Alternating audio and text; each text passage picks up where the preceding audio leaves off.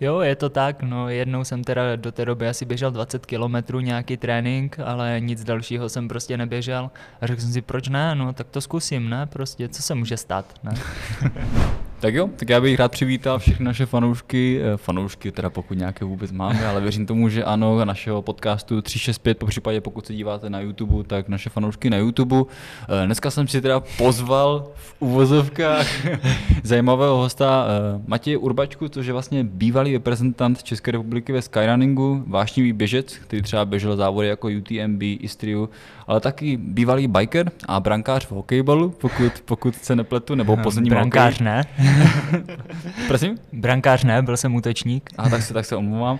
A zároveň také blí, můj blízký přítel, takže budu dneska velice zvláštní tě vyspovídat. tak já vás taky zdravím, ahoj všichni. Tak jo, tak taková první základní otázka. Uh, proč jsi začal běhat a co ti na tom vlastně tak moc baví? Fú, proč jsem začal běhat? To je docela náročná otázka na start, taková. Napsal jsem o tom Co i vlastně... pěkně, pěkně rozehřeješ. Přesně tak. Napsal jsem o tom i vlastně už článek na NVPP, teď bych ho asi už ale trošku změnil, ale člověk se nějakým způsobem vyvíjí, bych tak řekl. A tím, že jsem jezdil často na kole, což už tady zaznělo, tak jsem si říkal, že bych k tomu měl mít nějakou fyzičku. A ta fyzička se nejlíp dělá na běhu, že jo, k tomu kolu, nebo bylo to nejjednodušší způsob, jak to udělat. Jezdil jsem taky teda jenom z kopce, jak náš předešlý host. A říkal jsem si, jo, že teda začnu běhat, začínal běhat i táta, protože říkal, že chce uběhnout maraton v tu dobu, tak jsem si říkal, super příležitost, začnu makat s ním. A docela nás to i jako zbližovalo a říkal jsem si, že by to mohlo být fajn třeba zkusit běhat pravidelně, protože když jsem běhal takové jenom nárazově, že jsem si řekl, tady je běh do vrchu, tak se jenom úplně zničím a mm-hmm. potom zase jsem třeba půl roku vůbec neběhal, jo. Takže jsem začal běhat pravidelně nic a i tím, že jsem měl nějaké psychické problémy v hlavě a pár brouků v hlavě, tak na tom běhu bylo fajn, že se to tak jako ustalovalo a začínal jsem se probíhat a zjišťoval jsem, že je to fajn, no prostě. Takže všechny ty tvoje, eh, řekněme, brouci, tišní brouci v hlavě prostě během toho běhu teď nějak zmizely a potom se neobjevovaly ani potom, když tam byly ty endorfíny. Co? já strašně rád používám vlastně takový citát, nevím jestli já nebo ostatní ho taky používají, ale jednoduše ta slova vyrupat do trailu a nechat je tam.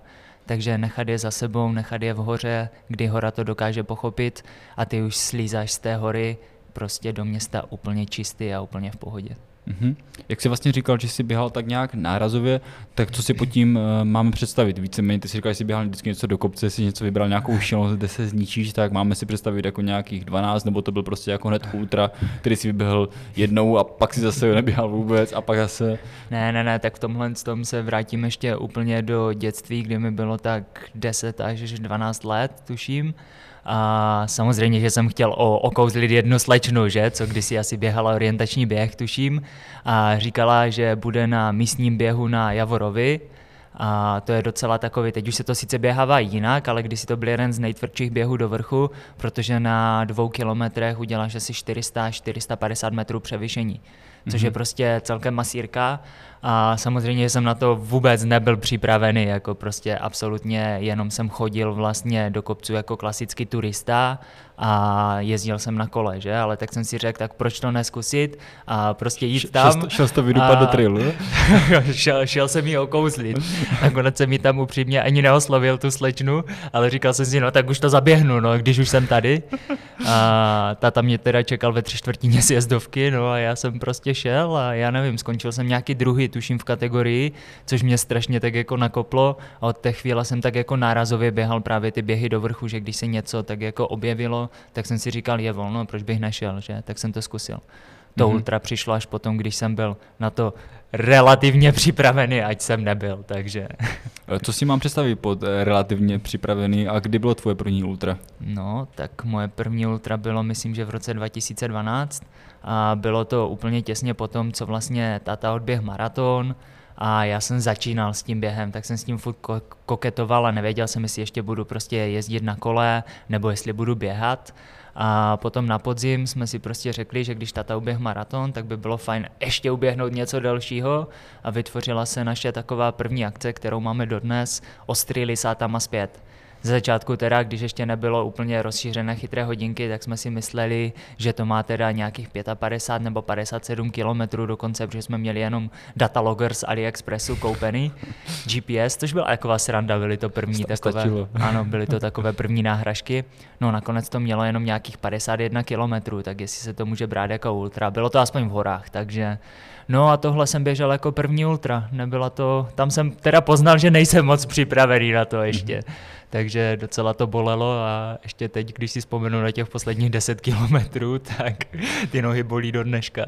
Mhm. A ty jsi byl takový ten uh, klasický, řekněme, uh, často se to opakuje, takové stejné schéma, že nikdo nikdy neběžel postupně 5, 10, půlmaraton, maraton a pokud vím, tak ty jsi to měl úplně stejně, že, že si prostě z ničeho nic řekl, uběhnu to ultra a šel do toho. Jo, je to tak, no jednou jsem teda do té doby asi běžel 20 kilometrů nějaký trénink, ale nic dalšího jsem prostě neběžel.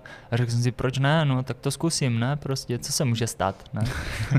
Ale tak, taky to takový běžecký úspěch, z ničeho nic prostě uběhnout takovou vzdálenost No. i bez té přípravy. No. Rozhodně to byla motivace pokračovat dál a potom, co jsem to doběhnul, tak na druhý den jsem vůbec nedokázal chodit, ale už v ten den, na ten druhý den jsem teda jako věděl, že to je to, co chci dělat, že mě to neskutečně baví a že příští rok to chci běžet, chci to běžet se větším nadšením a chci to hlavně běžet s větší fyzičkou a tak Mhm. se tam prostě neodendat úplně. Jo. Jenom ze zajímavosti stalo se tak? Stalo se tak.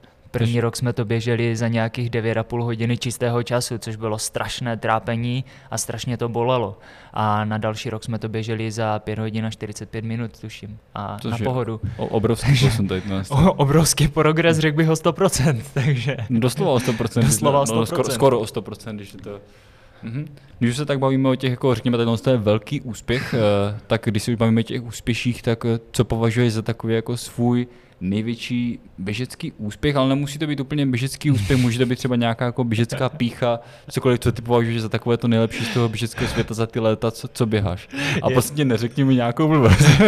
je to taková ta klasická otázka, co je tvůj největší úspěch. Já vím, když jsme to seděli tady oba dva na té straně a říkal jsem si, ty vole, co bych vůbec odpověděl já na tuhle otázku. Proto jsem neřekl, že to Tak. nemusí být úspěch, ale může to být cokoliv, nemusí to být Ale- prostě výhra, ale cokoliv, co považuješ za to nejlepší. největší, největší úspěch je, že už vlastně běhám od roku 2012, dá se to tak nějak datovat, je rok 2021 a já stále běhám ještě.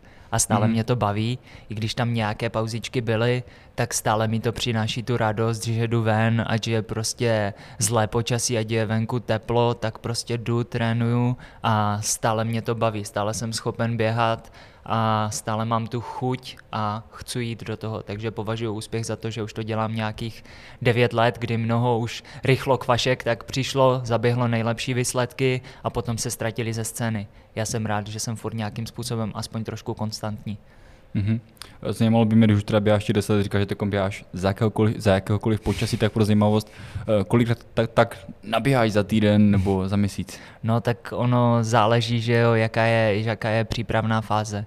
Já teda jedu trénink podle Jamese, Jace, Jamese nebo Jasona Coopa, teď se omlouvám, komu jsem zkomolil jméno, ale jedu teda fázi, kdy se připravuju na závod třeba půl roku a jedu první fázi dva měsíce VO2 max fázi, čili krátké, rychlé intervaly, kde toho naběhá méně, čili třeba od nějakých 9 do 11 hodin tréninku, potom jedu fázi laktátu, což tu vyloženě nemám rád, to už jsou takové delší, ale pomalejší intervaly, tak tam už by se trénink měl držet okolo 11 až 13 hodin, no a pak je ta fáze, kdy se jedou ty největší objemy a tam by to mělo dosahovat k těm 14-15 hodinám. Já se teď přiznám, že jsem se dostal na 13,5 hodiny Mhm. ten týden. Kilometrově si to máme představit zhruba, zhruba jak? Kilometrově zhruba okolo těch 130-140 kilometrů je ten jako pozitivní týden, kdy to šlo. Samozřejmě, když jsou nějaké výškové metry navíc, tak to je velice fajn. Mhm. To je vždycky mě to dokáže pobavit, eh, že někdo 100 km neza- nezaběhá ani za rok a že je tady eh, 130 na týden. Když se můžeme přesunout třeba eh, někam dále, tak zajímalo by mě, že jsem našel starý rozhovor, protože ty jsi tady už zmiňoval moto ohledně, ohledně těch hor, vlastně, že, že to vydupeš do trailu, všechny ty špatnosti a už to tam zůstane do města, už jdeš čistý. Tak jsem našel, že si jako své moto uvedl, nejsi na hraně, zabíráš moc místa. Stále se tím řídíš? no, když se na to sem tam podívám, tak jo, ale zase jsem i nabil trošičku rozumu do té hlavy, protože mm-hmm. tohle, jestli si moc dobře pamatuju, tak bylo ještě v době, kdy jsem hodně žral teda skyrunning a kratší a rychlejší závody, kde se fakt člověk musí úplně stoprocentně vyndat z té energie, pokud chce něco zaběhnout kvalitně a musí tam nechat úplně všechno na relativně krátké distanci.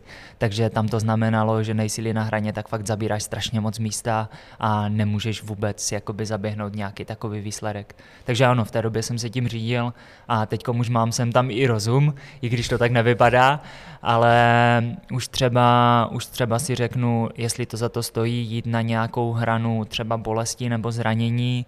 A když vím, že nemá, tak třeba buď radši ukončím, nebo radši ukončím i trénink a soustředím se na to, na tu budoucnost, co by ještě mohlo být. A ať jsem ready do budoucích tréninků a závodů. Mm-hmm.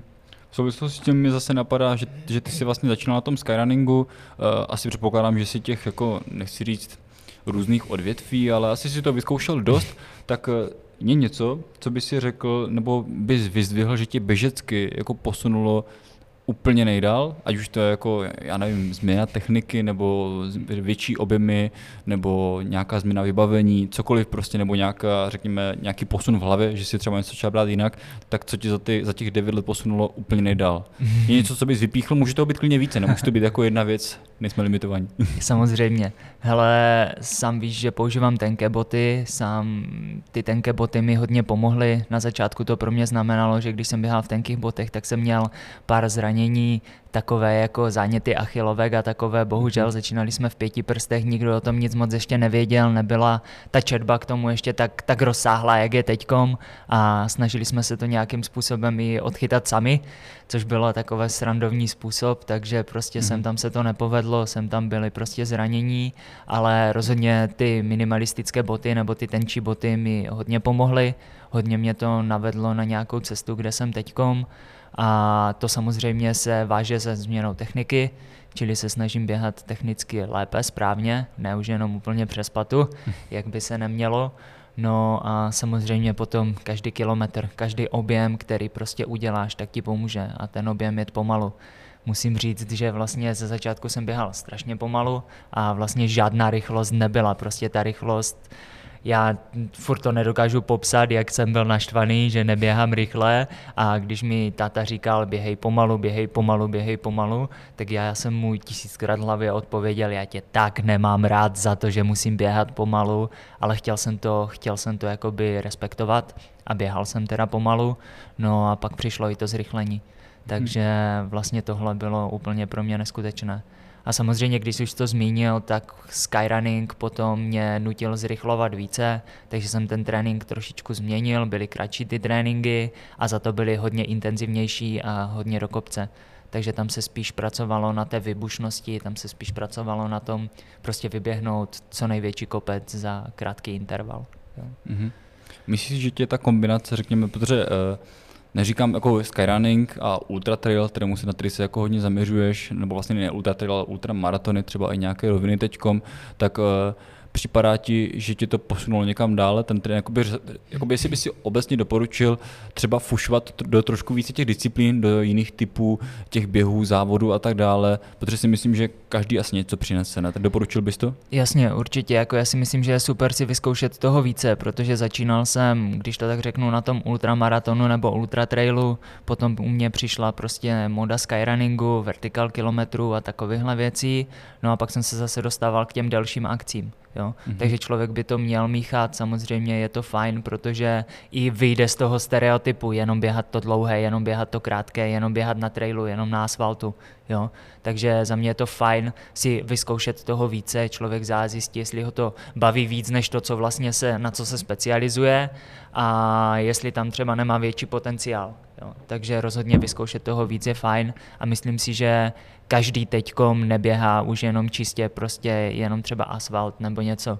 Slyšeli jsme to i od Toma Štveráka, který taky prostě už běžel něco na asfaltu a taky možná něco i plánuje na asfaltu. Jo? Mm-hmm. Takže rozhodně si myslím, že to je prostě fajn si to takhle sem tam promíchat, sem tam si dát něco kratšího, sem tam něco dalšího, není to vůbec na škodu. Mm-hmm. Ale jako tvoje primární zaměření jsou asi ty ultra trail, ultramaraton. Uh, dokážeš si představit, že by se zase jako přehodil na něco kratšího? Jako, že bys běhal jako na rychlosti třeba desítky nebo ty půlmaratony? jako pro někoho je půlmaraton jako hodně, ale předpokládám, že pro tebe je to furt ještě jako krátká distance tady tohle, to, že je to pro tebe rychlý závod. Asi předpokládám, že všechno do 42 je pro tebe jako rychlý závod. Tak uh, Dokážeš si představit, že bys si ještě přetransformoval na tady tyhle ty kratší závody? Jako musel bych chtít. Asi bych si to dokázal představit, kdybych prostě chtěl strašně moc, něco by mi přeplo v hlavě a řekl bych, ty vole, zaběhnu prostě maraton třeba za 2.20, tak jo, kdybych se na to přepnul, na 100% bych se na to soustředil, tak ano, možná si to dokážu představit, ale s mojím mindsetem, s mojím teďkom nasazením si to nedokážu představit, protože je to pro mě prostě strašně rychlé a sám jsem si teďkom vyzkoušel rovinatý maraton a takové věci a nemířím tam. Není to pro mě nějaké gro, není pro mě gro běhat takhle rychle a prostě ničit se na krátkých distancích. Mm-hmm. Radši, ať to bolí déle.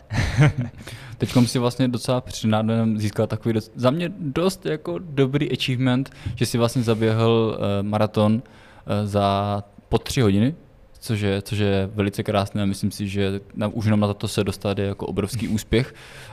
Uh, řekněme, přizpůsoboval si tomu nějak ten trénink, nebo, nebo si to prostě zabil s tím, že jsi řekl, teď jsem prostě v dobré kondici a pokud vím, tak si dělal vlastně spíše pacera, že si vlastně vedl někoho, kdo to chtěl zabrat za ty tři hodiny, tak uh, byla nějaká příprava, nebo jsi to prostě zadupal po ty tři hodiny a...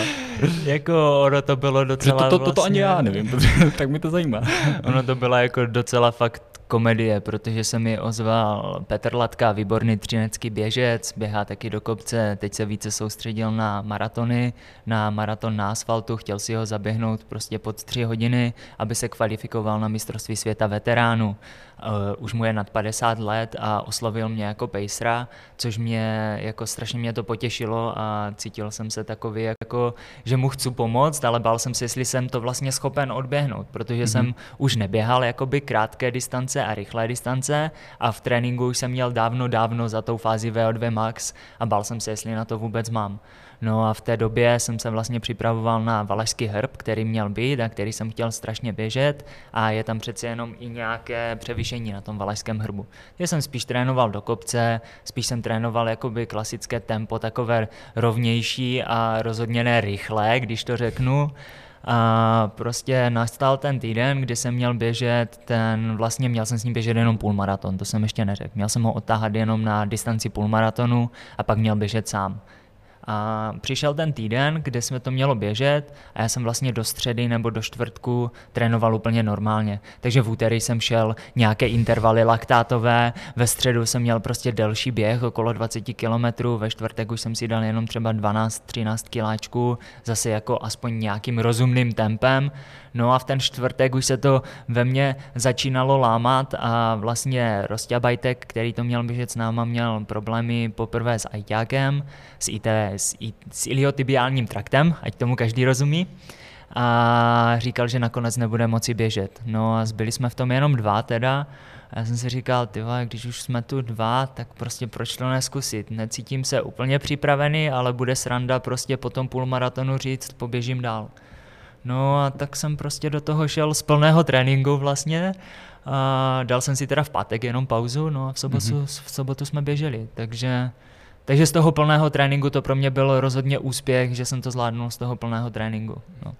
A když si to doběhl teď trošku s odstupem, protože samozřejmě musel si mít obrovskou radost, že si to povedlo už jenom to, že jsi tam šel s tím, že poběžíš půlku a když to půjde, tak si až ještě jednu půlku a bude z toho maraton, tak uh, měl si potom, nebo teď s odstupem máš nějakou motivaci tomu dát ten čas ještě nějak níže, nebo někdy časem, protože teď předpokládám, se připravuje se na něco jiného, tak někdy časem, až bude volníčko, Hele, jsi řekl. Někdy časem je to možné, nebudu teď říkat ne, v životě už se k tomu nevrátím, strašně to bolí, někdy časem rozhodně asi to budu chtít zopakovat, protože říkám, že ten výsledek platí jenom ten rok, co jsi ho udělal, potom začínáš s novým štítem a musíš si ho zaběhnout znovu, abys mohl říct, že si třeba dal maraton pod 3 nebo stovku pod 10. Jo? Mm-hmm. To je úplně jedno. Já mám takovouhle filozofii, takže prostě někdy možná určitě jo, mě to bavilo, běželi jsme rychle, byla to docela sranda, měli jsme krásný okruh, takže a v těch dvou lidech to přece jenom bylo, bylo to prostě fajn.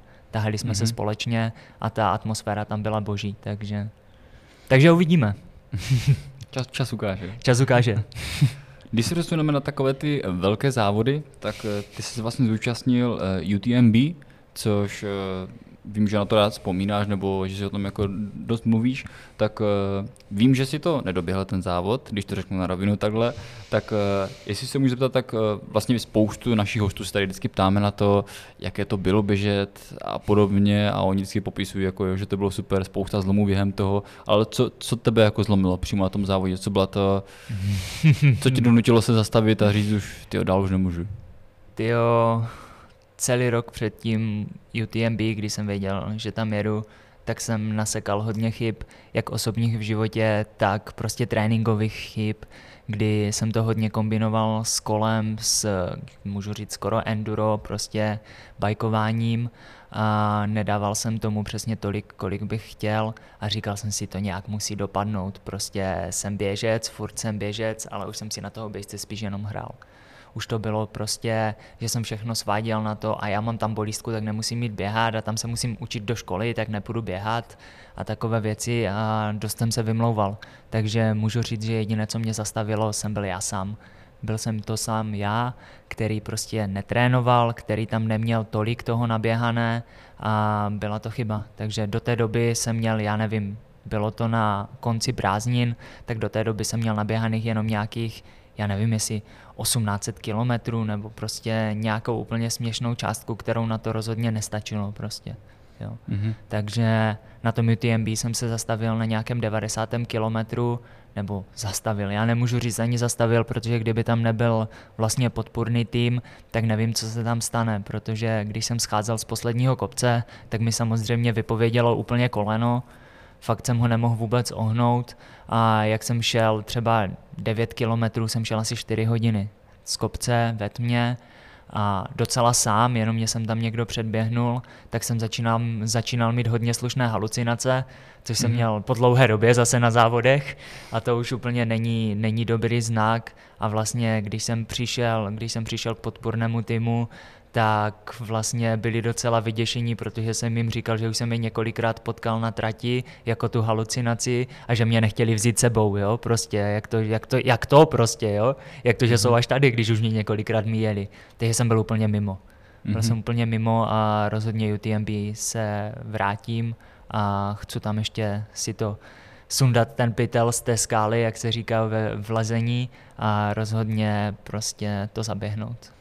Přijde mi ale super i ten, i ten jako druhý pohled, že často se tady bavíme o takový tě jako o tom doběhu, ale přijde mi, že tady to je strašně důležité taky zmínit, protože vím, že, že, že spousta běžců co to chce jako zlomit, že si řeknou jednoho dne prostě zaběhnu tohle a pak ta příprava není tak taková, jaká by měla být a pak to může dopadnout takhle špatně a řekněme, že to, jak to dopadlo, ještě dobré, protože s tím, Přesně v jakém tak. si byl stavu, se tam mohlo stát cokoliv, protože to není no. vůbec jednoduchá to, takže jako takhle, s odstupem času to beru jako velkou škodu, protože jsem dostal příležitost, vybrali mě a běžel jsem teda trasu TDS, která v té době měla 140 km a nevím kolik převýšení, strašně moc. Ne, mm-hmm. Nechci ani na to vzpomínat, protože už jenom tolik, kolik jsem doběh, bylo hodně. A prostě mrzí mě to, že jsem to nezaběh. Mohl mm-hmm. jsem mhm. to zaběhnout a s odstupem času jsem si jako, bylo to hodně velké ponaučení pro mě. A můžu to svést na to, že jsem byl ještě mladý a blbej. A... Nejlepší mluva tady. Uh, nechci tě úplně dusit, ale vím, že vlastně dost podobně dopadla i Istria. Uh, jinak by, jenom abych to upřesnil, tak vlastně UTMB je vlastně Ultra Trail Demont Blanc, což je v Rakousku, tak abychom Přesně jenom, tak. aby všichni věděli, o čem se bavíme, tak se bavíme vlastně o Istrii, což je zase 100 milový závod v Chorvatsku. Eh, jak bys popsal tu zkušenost tam, co se tam stalo? tak tam už jako vůbec netuším, co se stalo. Budu popisovat vlastně všecko, co jsem nedoběh, protože když to řeknu úplně jasně, tak zahraniční ultrazávody se mi prostě prozatím nedařily a nemůžu se pišnit nějakým výsledkem, na kterým bych byl pišný a čekám na to relativně, až se, až se to zlomí. Doufám, že to bude v letošní sezóně a až se něco povede, prostě pořádně zaběhnout. Nebudu si hrát na to, že jsem takhle prostě frajer, který má sice ty zahraniční zkušenosti, ale bohužel těch doběhů je tam minimum.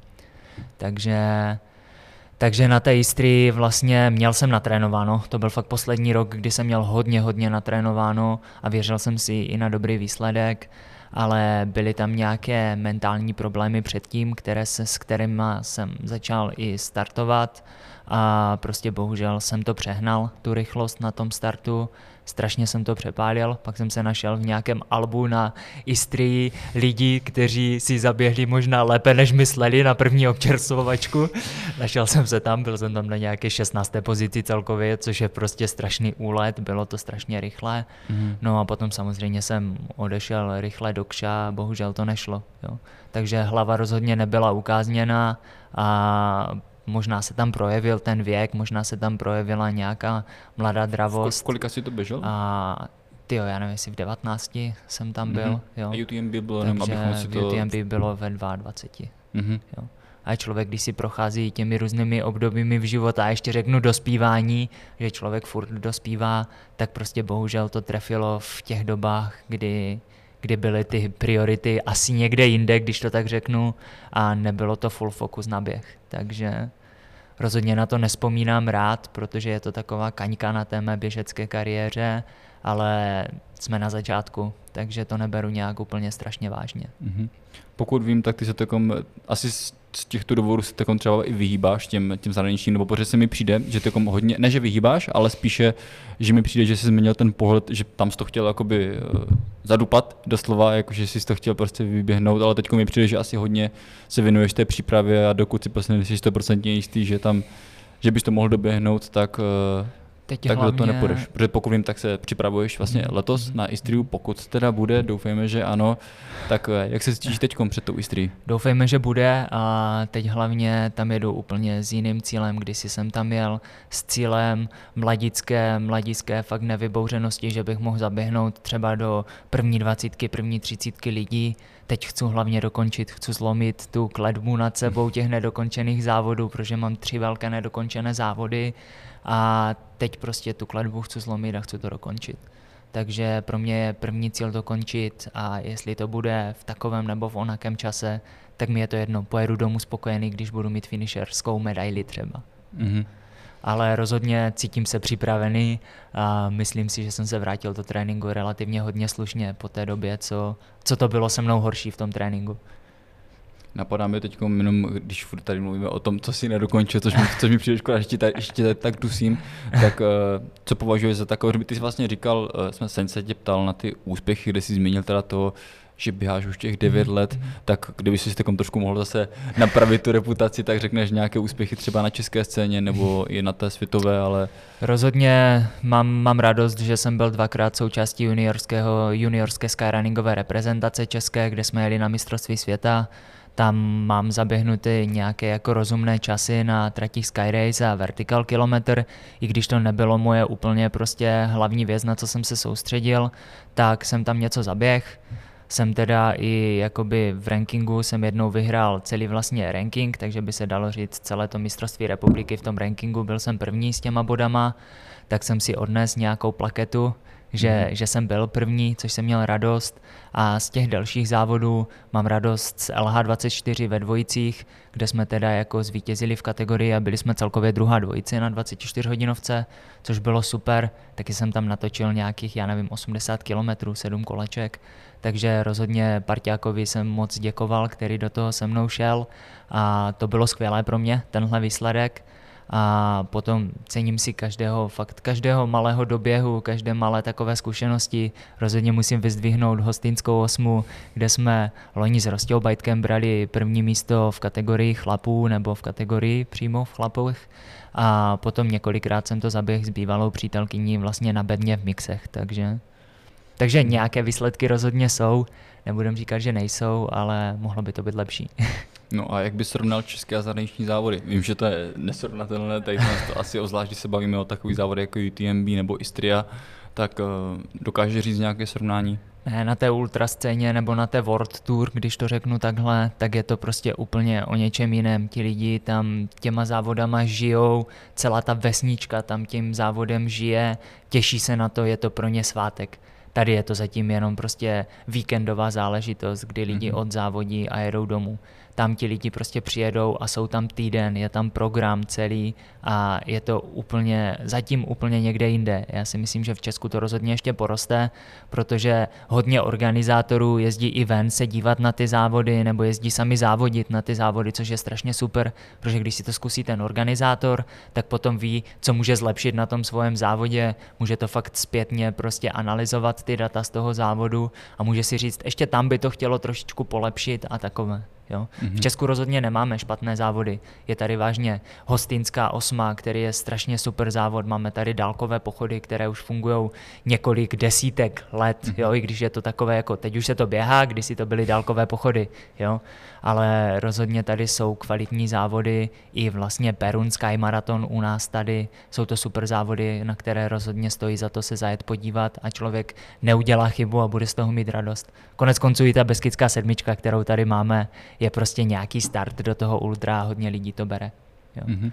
A tvůj nejoblíbenější závod, myslím, že jsi zmiňoval hostinskou osmu, tak asi to bude ono, že? Můžu říct, že hostinská osma mi tak jako učarovala to srdíčko, už tam pojedu asi po páté nebo po šesté a z toho závodu mám fakt radost a to se blíží tomu běžeckému svátku, že člověk tam přijede fakt v pátek, kdy je většinu času nějaká, nějaká debata právě s někým, kdo už třeba cestoval v zahraničí a takové, tak je tam beseda, člověk povídá, koukne se na to, pak si dá pivko, jde spát samozřejmě, připraví se na ten závod závod, mm-hmm. pak si odběhne prostě 60-kilometrový závod a začíná prostě party, že jo, ale je to party mezi běžci, je tam koncert potom večer, takže si umíš představit, jak po 70 kilometrech rychlých potom běžci skáčou na tu muziku, je to strašně super mm-hmm. a v neděli je potom vyhlášení tombola a vyplatí se tam zůstat na celou dobu.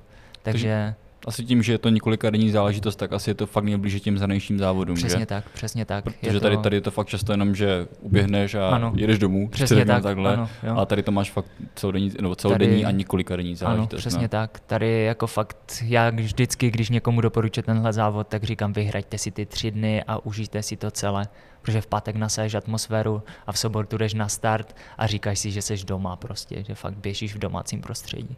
Mm-hmm. Takže a hlavně Lukáš Tomčík, který to vlastně organizuje ten závod, tak je jeden z mála, který to dělá právě pro lidi ty závody. Dělá to prostě od lidí pro lidi, nedělá to pro prachy, nedělá to pro žádné, pro žádné many na účtu, jo, když to řeknu. Takže a takových lidí je tady málo. Takže ještě můžu zmínit Makyho Žušku, ten to dělá úplně stejně a ten dělá vlastně u nás Peruna, což je taky mm-hmm. pěkný závod. Teď mě napadá, že jsme zmínili ty uh, nejdůležitější závody, nebo bavíme se tady vlastně o závodech, ale svým způsobem ty závody jsou jenom taková třešnička na dortu, předtím je hromada práce, už si vlastně zmiňoval, jakým způsobem trénuješ, že máš vlastně ten půl rok, kdy máš ty tři různé fáze. Uh, mě jenom zajímá, je něco, co děláš ještě krom běhu, ať už to je třeba nějaká lifestyleová záležitost nebo nějaký další sport nebo třeba další cvičení, co by si třeba rád zmínil, co si myslíš, že ti třeba hodně dopomáhá v tom tréninku? tak e, úplně jsem nezanevřel na kolo, takže pokud prostě mám tu volnou chvíli, cítím, že po tréninku třeba mám čas se projet nebo něco, tak si rozhodně sednu na to kolo, projedu se, rád se i třeba proskáču na landecké trati a takové, protože žiju v Ostravě takže rád si rozhodně na to kolo zajedu, vůbec na to nezanevírám. I po závodech je to fajn, když člověk třeba nemůže běhat a chce se držet, tak zajet jenom protočit nohy, takže rozhodně mhm. můžu říct, že kolo je pro mě takový doplňkový sport. A teď jako upřímně můžu říct, že mě to zase hodně tahá na slacklineu, protože jak jsme to, teď jsem to prostě dvakrát vytáhl tu sleku a strašně mě to bavilo, zjistil jsem, že zase ta vrchní část těla trpí, což znamená, že není moc posílená, na tom bych se měl ještě teda zlepšit, na to posílení té vrchní části, takže možná, že zase více budu chodit teda na slackline, no a samozřejmě samozřejmostí je potom válec a takovéhle věci, co prostě večer už je neodmyslitelně k tomu patří. Mm, a třeba nějaké jako, nechci říkat, používat to slovo lifestyleová záležitost, ale řekněme něco tak, nemusí to být sport nebo nějaké cvičení, ale třeba strava, co, co tak jakoby, řekněme, co si myslíš, tak nejvíce dopomáhá tomu tréninku a co tě posunuje nejvíc, krom toho běhu samozřejmě? Krom toho běhu, tak co se týče třeba stravy, tak jsem vegetarián nějakých možná 6 let, 5-6 let už jsem asi vegetarián. Cítím se rozhodně lehčí, cítím se, že tohle mě nějakým způsobem hodně posunulo v tomhle tom A já to za tolik neřeším ani co se týče té stravy, že bych nějak úplně na to dbal nebo něco. Samozřejmě před závodem ano, před závodem už se snažím jíst jako spoustu rýže, spoustu nudlí, takovou tu úplnou klasiku, co mají před závodem všichni, ale jinak tělo si řekne, co chce. Tělo si řekne, co potřebuje a já to prostě neřeším. Pokud si tělo řekne, že chce litr zmrzliny, tak s ním litr zmrzliny. Jo? A tu mám strašně rád, to nemůžu odolat, já tam nemůžu nechat ani, ani lžičku. Ty jsi, ty jsi obecně na ty chlazené věci, že? Chlazené, mražené. a tak jo, samozřejmě jako, že prostě někdy člověk nějak zahřeší, já hřeším třeba sem tam víc, ale moc to na tom tréninku nepoznávám. Možná, že kdybych, že kdybych to používal jinak, tak to možná poznám, ale taky třeba to poznám za těch pár let a řeknu si, jo, ale v tu chvíli mě to bavilo tak, jak jsem to dělal, teď mě to baví, jak to budu budu dělat potom. Teda musím říct, že jsem přidal Unilight do tréninku, což jsou vlastně takové ty kapky s těma vitaminama, a to můžu říct, že mě hodně posunulo, já jsem tomu z začátku vůbec nevěřil. Já říkám si, tak to nechám otestovat pár lidí, co prostě znám a až mi až, Pok, pokusní králice. Ano, až, až přijdou ty informace, že to je fakt super, tak prostě to začnu používat. No a když už mi i tata volal, že to je prostě bomba, skvělé, tak jsem si říkal, no nic, tak když už to říká i on, tak já to teda taky zkusím. Obětuju tam pár těch kaček a musím říct, že to je fajn. Takže mm-hmm. rozhodně věc, co mi třeba pomohla teďkom řeknu v posledních dvou měsících, co jsem to začal používat. Mm-hmm. Samozřejmě my se tady zaměřujeme na hodinky, tak nemůže nezaznít otázka ohledně chytrých hodinek. Vím, že ty máš hodně dlouhou hodinkovou historii, nebo víceméně od té doby, co se to používá, tak ty to nosíš na zápěstí a možná si ani od té doby nesundal, že bys neměl ani možná jeden den, kdy jsi neměl hodinky.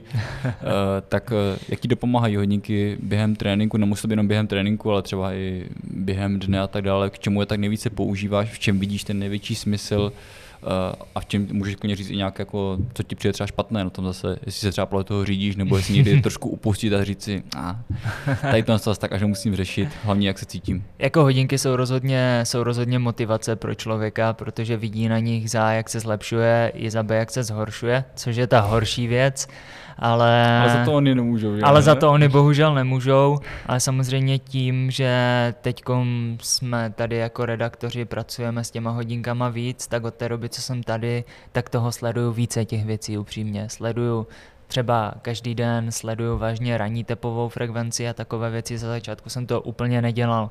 Nedělal jsem to každý den, neměl jsem ani tu možnost teoreticky a teď ji mám, takže to dělám. A rozhodně sleduju ranní tepovou frekvenci, sem tam si teda udělám i test SPO, že jo, čili pulzního oximetru. A jinak je to taková ta běžecká klasika, takže sleduju prostě kilometry týdenně, sleduju nastoupané metry, sleduju si tempo při běhu, a takový ten základ. Teď se do toho samozřejmě přidali ještě kadence, přidala se do toho vyváženost běhu, z které jsem měl minulý den, minulý den nebo včera nebo předevčírem jsem z toho měl mega radost, že konečně jsem byl zase pade na pade po dlouhé době. Takže sleduji tyhle věci teďkom, ty běžecké metriky, které vlastně říkáme, že jsou fakt fajn, tak jsem na ně fakt začal teďkom hodně dbát a jako člověka to hodně posouvá dál. A samozřejmě je to takový trenér na zápěstí. Já to říkám furt, že je to trenér na zápěstí a člověk, když se na to podívá, řekne si, máš VO2 max 65, tak si řekneš, jo, super, asi se to daří ten trénink asi to jde dobrým směrem. Jo? Takže člověka i potěší, když tam má napsané, že je produktivní, že mu fitness zátěž jde nahoru, že mu produktivita jde nahoru, tak je to prostě strašně super. Jo? Ale samozřejmě, že když se podíváš třeba na hodinky po ránu a zjistíš, že si spal prostě 6 hodin, body battery máš teď úplně na nule, tak ti to mentálně zhodí a myslím si, že to je ta chyba, že kdybych se na to nepodíval v ten den, v tu chvíli, takže to neřešíš. Mm-hmm. Jo, to samé třeba, když jsme byli v Plzni, tak všichni řešili na závodech, kde bylo strašné teplo, tak všichni řešili, že mají prostě vysokou tepovou frekvenci. Já jsem byl i jeden z nich a samozřejmě, že jsme měli. Ale potom tam běžel 55-letý Rudy Krajčák, který tam udělal dva rekordy ve své věkové kategorii.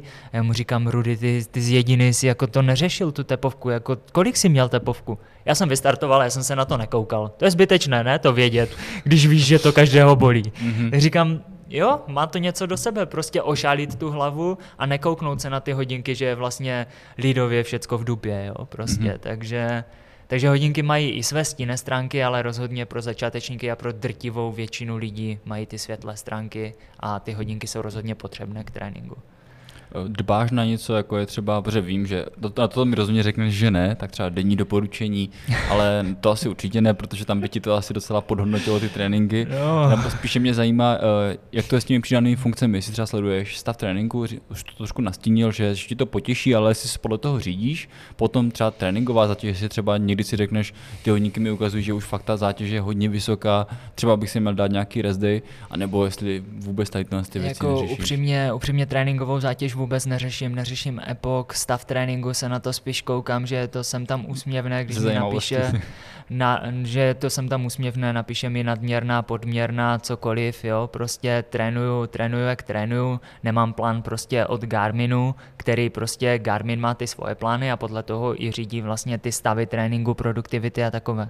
Já mám prostě plán, který konzultuju vlastně s otcem, který děláme spolu, tvoříme spolu, říkáme si spolu, jako, jak bych měl běhat, kolik bych toho měl odběhat. Takže jo, jsem tam na to kouknu, ale že bych se podle toho úplně řídil, tak to není. Ale teď třeba jsem měl ty chvíle, kde si říkám, ty vole, já už musím být produktivní a furt ještě nejsem prostě, jo. Tak to bylo takové srandovní. No a ty si ještě nakousnul vlastně ty predikce těch tréninků, co by měl člověk dělat, že toho osobního trenéra. co tam denní doporučení. Denní doporučení, přesně tak se to jmenuje. Jo tak když jsem vlastně doběhl ten maraton pod ty tři hodiny, tak mi to napsalo, pardon, že jsem měl být, že jsem vlastně produktivní, mi napsalo a že na druhý den bych měl jít intervaly. Po odběhnutém maratonu za 2.55 nevím, kde to Garmin vzal, ale jako říkal jsem si, že to bylo relativně sketchy napsat, že na druhý den by měl člověk jít běhat v nějakém tempu mm-hmm. 4.30 a běžet v něm třeba 20-25 minut, jo, prostě. Takže asi on, tolik... oni, si, oni si řekli, ten kluk furt nemá dost, tak mu ještě oselíme. Asi tolik k denním doporučením. Jo? Rozhodně to někomu může pomoct, ale spíš než denní doporučení bych potom doporučil člověku si spíš stáhnout fakt nějaký specializovaný plán, co tam Garmin má na desítku, maraton, půlmaraton a začít trénovat spíš podle toho, než podle těch denních doporučení. Mm-hmm. Ale rozhodně tam ještě mám, protože potom by mě jako zajímalo spíš to roze, rozebrat v článku, jak ta denní doporučení fungují, protože za chvilku s náma ta denní doporučení budou rok a po tom roce bych chtěl jakoby ty svoje poznatky nějak dostat na papír nebo mezi lidi, jestli to mělo smysl tam dávat ty denní doporučení nebo ne. A přesně takové ty poznatky, že po maratonu mi to nabídlo ten trénink, tak to jako ubírá tomu trošičku na důležitosti. Tak já, mám opačný problém, je to furt píše odpočinek. Jakože já nevím, jestli to je tím, že, vždycky, že to samozřejmě vždycky vypnu a jdu běhat, ale furt se mi to tady tak nějak posouvá, to odpočinek, takže mi to jo. víceméně každý den píše, že, že, mám, že mám odpočívat, tak já to je taková řek... hromada, kterou před sebou tak jako úspěšně valím. Já bych řekl, že Garmin to i tím, že ještě nemá úplně zmáknuté to, že když člověk je i trailový běžec, i asfaltový, takže si s tím neumí poradit ten poměr tréninku na trailu a na asfaltu. Protože já třeba vím, že jsem dal v pátek trénink prostě v trailu, dal jsem si Lisa Smrk, napsalo mi, že mám regenerovat tři a půl dne, i když ta tepovka nebyla vůbec vysoká, co jsem měl průměrku mm-hmm. a tempo taky nebylo nějak úplně vysoké. A na druhý den, i na třetí den potom, co jsem šel běhat, tak mi napsali, že bych neměl dělat vůbec nic. Jo. Takže mm-hmm člověk musí mít i hlavu sem tam na krku a říct si, dobře, cítím se trošku unavený, ale běhat můžu. Ne, teď už to nejde, protože teď už se cítím moc unavený, tak se na to radši vykašlu, dám si kolo nebo si dám úplnou pauzu. Jo. Mm-hmm. Může být. Napadá mě taková trošku uh, otázka na tělo, teda je z jiného soudku, než kterou jsme, kterou jsme se teď bavili. Uh, říkal jsem někdy za ty roky, za těch devět let, že bys přestal? A několikrát.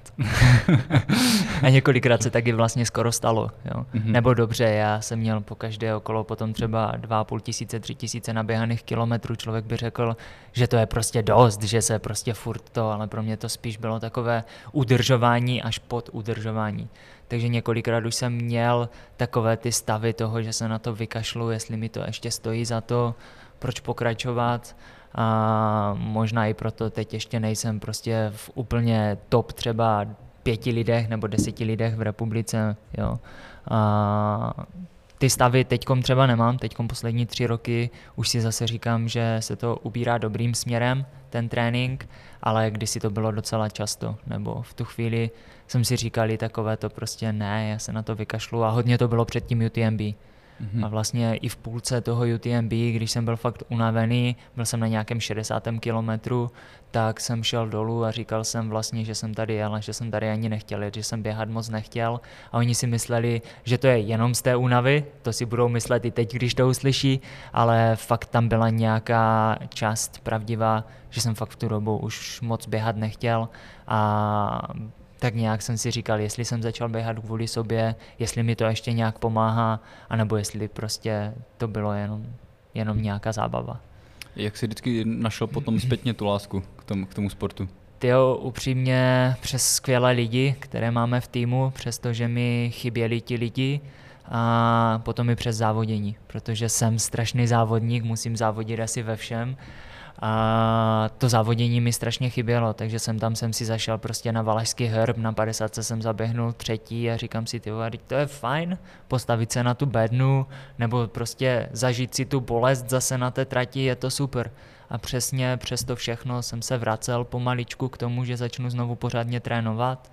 No a, ale je to tak, no. Potom chytli jsme se vlastně ještě s Tomášem Nadimáčkem a s Rostou Bajtkem. Začali jsme trénovat vlastně spolu. S Rostou Bajtkem jsme odtrénovali celou skoro loňskou sezonu, kdy jsme se tahali po hodně horských tréninzích a snažili jsme se makat a hodně mi to pomohlo, protože vím, že mi vždycky napsal prostě před tím víkendem jdeme a žádná vymluva, jo, prostě, takže ani jsem vlastně nemohl říct ne, já nejdu, já jsem prostě chtěl jít trénovat a chtěl jsem s ním běhat, takže hmm. bylo to super, že ta motivace byla i přes ty lidi a teď, že už tu motivaci ani nepotřebuju přes ty lidi, ale že já motivuju ty lidi, ať jdou běhat se mnou, což je pro mě strašně skvělé teďkom. No tu soutěž vás můžu docela potvrdit.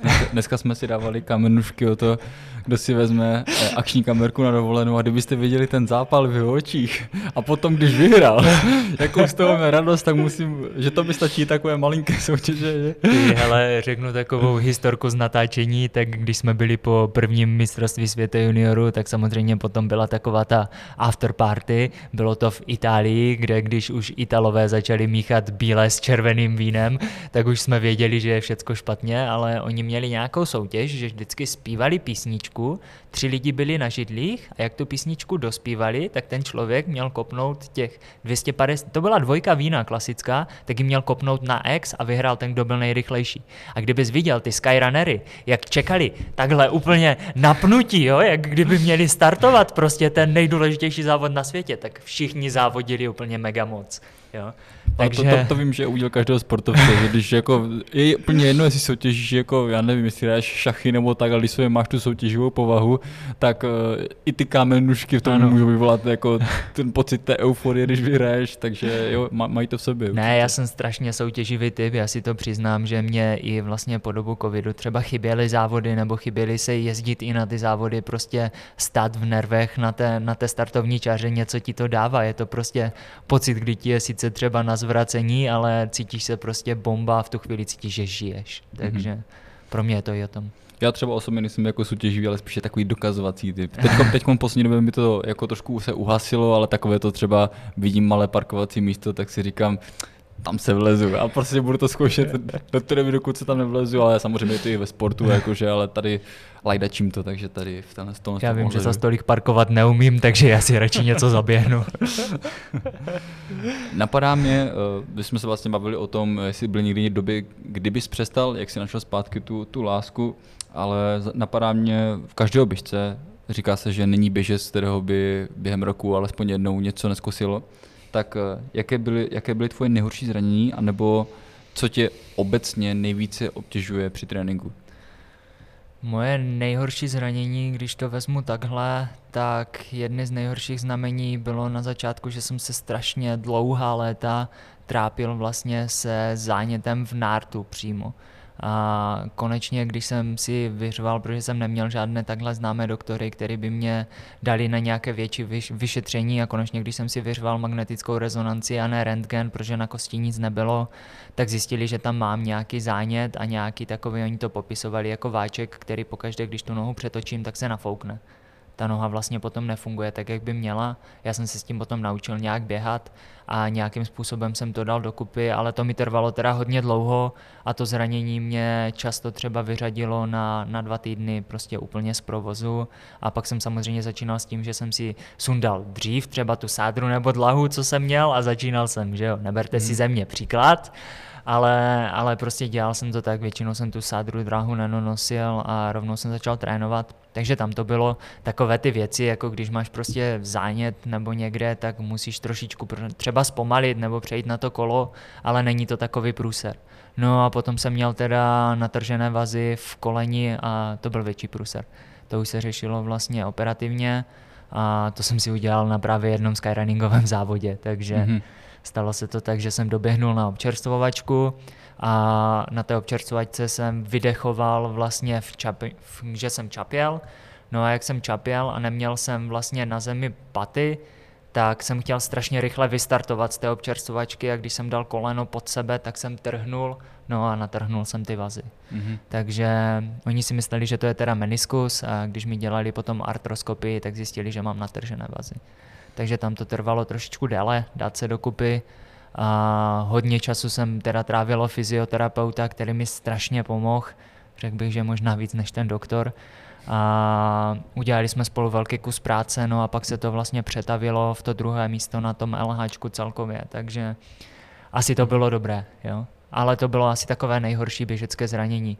Potom nějaké, měl jsem na, mistr, na tom prvním mistrovství světa, jsem si vlastně zlomil zápěstí nechtěně při seběhu, takže to taky trošku bolelo, ale nebylo to nic tak strašného. Tak s tím víceméně potom můžeš běhat, že aj. No, Běžel no, jsem s tím no, první hostinskou osmu, takže... Eh, když se budeme takom bavit o současnosti, tak ty se teď chystáš na za mě takové dvě jako dost různé disciplíny, protože se vlastně eh, chystáš takom, když tak mi opravdu, první na 24 hodinovku do Kladna a potom na Istriu. Mm-hmm. Což mi přijde jako takové dvě dost eh, rozdílné disciplíny nebo něco, co si vyžaduje takové dva trošku rozdílné typy tréninku. Tak eh, jak to takom děláš? Děláš to tak, že se připravuješ na tu 24 hodinovku a pak až na Istriu, nebo to nějak tak souběžně se snažíš?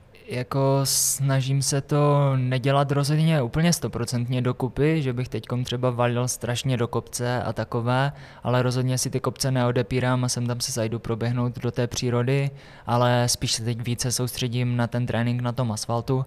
Ta 24 hodinovka je přece jenom dřív, ale celý vlastně začátek roku jsem trávil v trailu. Celý začátek mm-hmm. roku jsem trávil v trailu a počítal jsem s tím, že bude valašský herb, že budou trailové závody, bohužel se to rušilo, takže vím, že nějaké kopce naběhané jsou a že tam ta síla do těch kopců je. Ale teď se ano, více už nějaké, nějaký pátek soustředím na ten asfalt, je to pro mě taky trošku novinka a tu 24 hodinovku chci brát hodně vážně a chci tam něco zaběhnout. Mm-hmm. Takže, takže uvidíme, jestli se to povede. Trénink jde dobrým směrem, mám z toho radost a uvidíme. No a potom samozřejmě hned po 24 hodinovce zase více opustím asfaltu a zase začnu trošku více trénovat v trailu. Ještě mezi vlastně 24 hodinovkou a Istriou je hostinská osma, je taky v trailu, takže už to beru spíš mm-hmm. jako mhm. takovou přípravu na tu Istriu. A na Istriu rozhodně není cíl třeba rvat se o top 10, ale je cíl prostě fakt doběhnout takže beru to tam, že tam jedu si to užít vlastně ten závod. Nejedu tam závodit s ostatními, ale jedu závodit čistě sám se sebou a se svou hlavou. Mm-hmm. Takže jdeš, jdeš tam, uh, řekněme, to říct, vyvrátit tu mladickou, která tam byla předtím. Jo? Přesně tak. Jdu to zlomit. To je taková zase taková lehce osobnější otázka, ale myslím si, že můžu z tebe dostat docela dobrou odpověď, protože ve starém rozhovoru uh, se tě ptali, kdo je tvým rozhovorem, eh, rozhovorem, vzorem a padly jména, eh, jako známá jména z běžeckého světa, jako je třeba Kilian Jornet, nebo eh, Krupička, eh, Scott Jurek, nebo Radek Brunner z české scény, tak teď si zase o něco starší, než jsi byl v tom rozhovoru a zajímá, zajímá mě, jestli máš stále nějaký vzor a jestli si myslíš, že vzor je něco, co je pro mladší generace, anebo to může být jako motor i pro toho jako dospěláka, když to dáme do těch uvozovek. Na to máš názor? Vzor může být úplně pro každého a každý by měl mít nějaký ten vzor nebo k něčemu prostě takhle jako zhlížet, pokud není už úplný bůh. A vzor jste pro mě vy všichni teďkom. tady tyhle jména, co jsem uvedl, jsou samozřejmě skvělí běžci, úžasní lidé a nějakým způsobem sportovní persony, které jde brát jako vzor a které jsem měl jako vzor, když jsem byl mladší, chtěl jsem běhat jako oni teď je pro mě vzor každý, kdo je kolem mě, z koho si můžu něco vzít. A seš to pro mě ty, je to pro mě Nady, je to pro mě Rostě Bajtek, je to pro mě můj otec. A z každého si beru něco. Z každého si beru nějakou bojovnost, nějakou píli, z každého si beru to, co potřebuju a skládám to přesně do sebe a beru si to, že každý se s něčím teď prostě trápí, každý s něčím soupeří. Ten život není pro nikoho úplné peříčko, nikdo to nemá úplně lehké bez ničeho a proto vím, že když ti lidi mají tu bojovnost, tak já ji můžu mít taky a jste pro mě vzorové takhle všichni.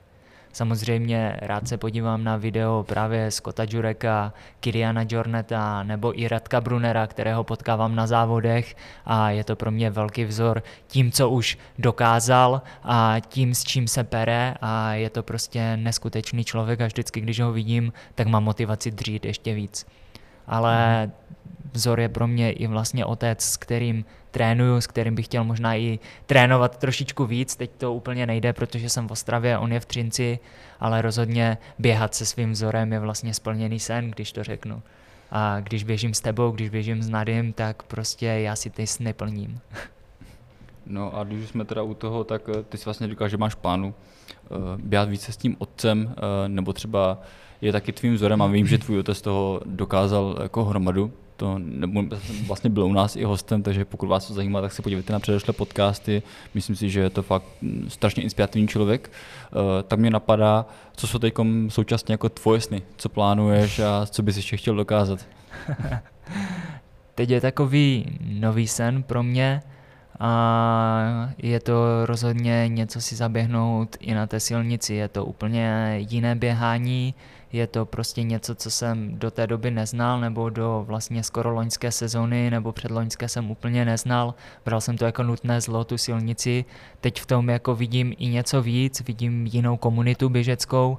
Je rozdíl prostě trošku ta trailová komunita a ta komunita na asfaltu a rozhodně mám ty cíle i na té 24 hodinovce, i na té stovce potažmo možná potom budu mít nějaký větší cíl a teď je to pro mě ty nejbližší sny je rozhodně 24 hodinovka a kvalifikace na Spartatlon. Takovým nějakým způsobem většinu času je to o tom, že třeba v trailu já řeknu, pojedeme tam na ten závod, pojedeme na Istrii, bude to sranda, lidi jeli a byla to sranda, tak už se jezdí teď skoro každý rok a otec zase udává ty trendy, když to řeknu na tom asfaltu a chce si vyzkoušet Spartatlon, už nějaká léta má a já vím, že bych strašně rád byl u toho, když tam bude taky, takže rozhodně ten, ten splněný sen by byl, kdybychom to mohli běžet spolu. A krom toho máš ještě nějaké závody vysněné, které bys, které bys chtěl, protože vím, že třeba otec ten má takový, takový největší achievement, bych řekl, že první Čech, který uběhl Western States, tak máš nějaké takové podobné jako ambice. Ne, nechci tě nějak srovnávat jako s tím otcem, ale vím, že Vím, jako, že spolu máte hodně úzký vztah, tak třeba, přesně máš tak, tak... Rozhodně jako běžet Western States je pro mě sen od té doby, co jsem poprvé viděl ten film Unbreak, Unbreakable. A tak, ty, ty jsi už vlastně potažmo ano, běžel. Tak, od té doby a potažmo, když jsem tam dělal Pacera, tak jsem si proběhnul třeba i Brodraky Čaky, což pro mě je takové magické místo a běžel jsem některé části a říkám, já tam musím jednou závodit ale mm. já vím, že až pojedu na western, tak prostě chci být připravený a chci vědět, že jsem tomu obětoval úplně všechno a že třeba mám možnost běžet pod 21, pod 20 hodin. Takže mm. rozhodně tam chci jet s tím, že budu mega připravený a budu ještě trojnásob připravený, než jsem teď. A jinak další závody, které mám v hlavě samozřejmě, tak je ještě například ikonický Hard Rock 100, a mhm. to je takový další závod, na který bych se chtěl podívat. To je taky americký závod. Mm-hmm. Tak ono obecně ta asi Amerika, tam má spoustu těch závodů, které, které jsou perspektivní, takže ať je Ale- to Badwater. Zrovna ten Badwater, když ho zmiňuješ, tak to není úplně můj stoprocentní sen, to je sen otce a tam, jsem, tam už jsem říkal, že to jsou magoři ti lidi. Já je strašně jako podporuju v tom, ať to dělají, ale já bych se na to jenom koukal z toho nákladáku nebo z toho traku a podával bych jim ty věci. Takže klobouk dolů před všema, kdo Badwater zvládli, klobouk dolů Karle Kent, české běžkyni, která už několik let, desítek let žije v Americe a má už to zaběhnuté pětkrát nebo šestkrát a je tam legenda, Mhm. tak klobouk dolů před všema Mhm. ale můj sen to není. Já už jsem vyčerpal moje otázky, tak eh, přijde taková ta typická otázka, kterou ty moc dobře víš, že přijde a říkám mi každému. Doufám, že jsem se připravil. Eh, je něco, co bys ještě tak eh, řekl na konci, může to být nějaké moto, může to být cokoliv, může to být nějaká úplná blbost, jako to, je, to je jedno, ale cokoliv, co ti přijde, co ti přijde fajn říct, co bys chtěl zmínit určitě. Hele, jako budu se asi tak jako, bude to znít jako kliše, zapomněl jsem samozřejmě na tu otázku, takže jsem se fakt nepřipravil, ale je důležité dělat, co tě baví a co tě stoprocentně naplňuje, protože když to neděláš, tak potom ten výsledek tam není prostě žádný nebo nemůže být nikdy stoprocentní, pokud tomu 100% neodevzdáš a stoprocentně tě to v hlavě nebaví. A co se týče ohledně běhání, tak běhejme a hledejme odpovědi na všechny otázky, které to skrývá. To si myslím, že je velice krásný konec.